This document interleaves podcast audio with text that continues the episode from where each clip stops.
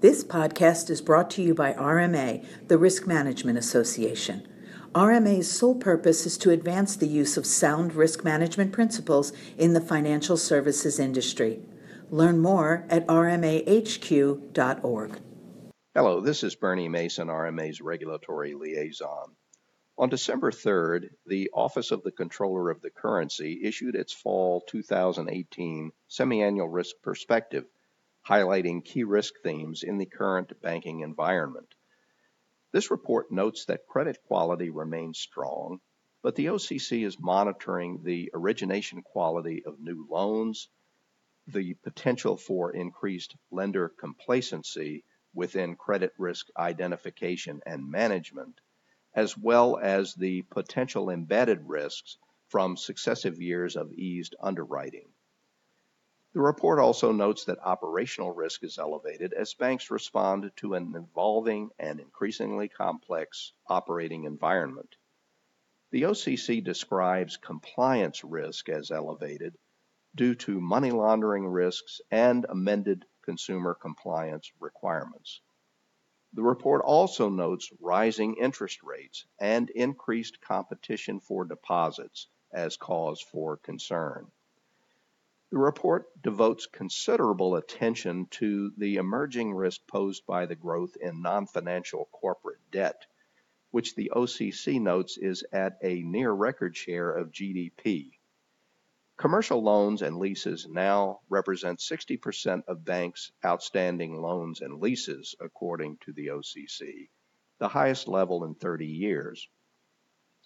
The report notes that risks in this area include growth in lower quality originations, eased underwriting, higher leverage, and capital structures with limited subordinated debt cushions.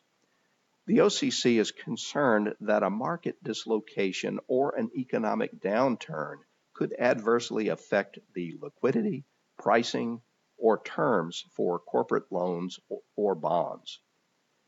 Under more adverse conditions, banks with significant exposure would be vulnerable to exceeding their internal risk tolerances and appetites.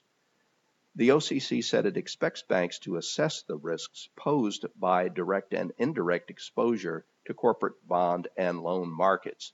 It advises that bank risk managers should remain attentive to and provide objective risk analysis and assessment about vulnerabilities to external market conditions in the corporate debt market. Operational risk is heightened due to continually evolving cyber threats and vulnerabilities, according to the OCC. Failure to maintain proper internal controls can lead to material negative effects on institutions and the banking industry if wide scale attacks succeed, according to the agency. Use of unpatched and unsupported software and hardware by banks and service providers is another common vulnerability cited by the OCC.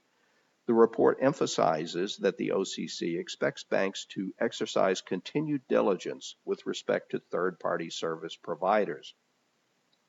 Use of third party service providers is increasing, according to the OCC, and it notes that risks and any resultant operational events if not properly managed by the service provider and client, could have a systemic impact on the financial industry. Banks face compliance challenges from inside and outside the industry. Developments in fintech and popularity of mobile technology applications may result in increased risk exposure, according to the OCC.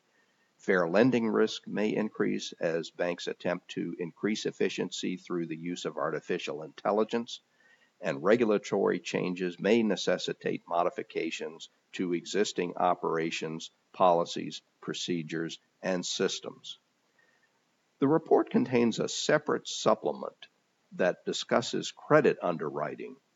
It cites as examples of eased underwriting leveraged loans, with ineffective or no covenants and provisions allowing borrowers to increase debt with minimal or no restrictions, commercial real estate loans with extended interest only periods and weak or little analysis of refinance risk, first lien mortgage underwriting, that includes higher acceptable loan to value ratios and lower down payment requirements, and commercial loans that include price concessions and noncompliance with internal credit policies and weak risk assessments, as well as automobile loans with longer amortization periods, more liberal calculations of loan to value, debt to income, and high levels of allowable dealer add-ons.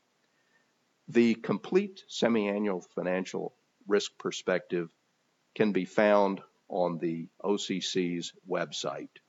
Thank you very much for listening.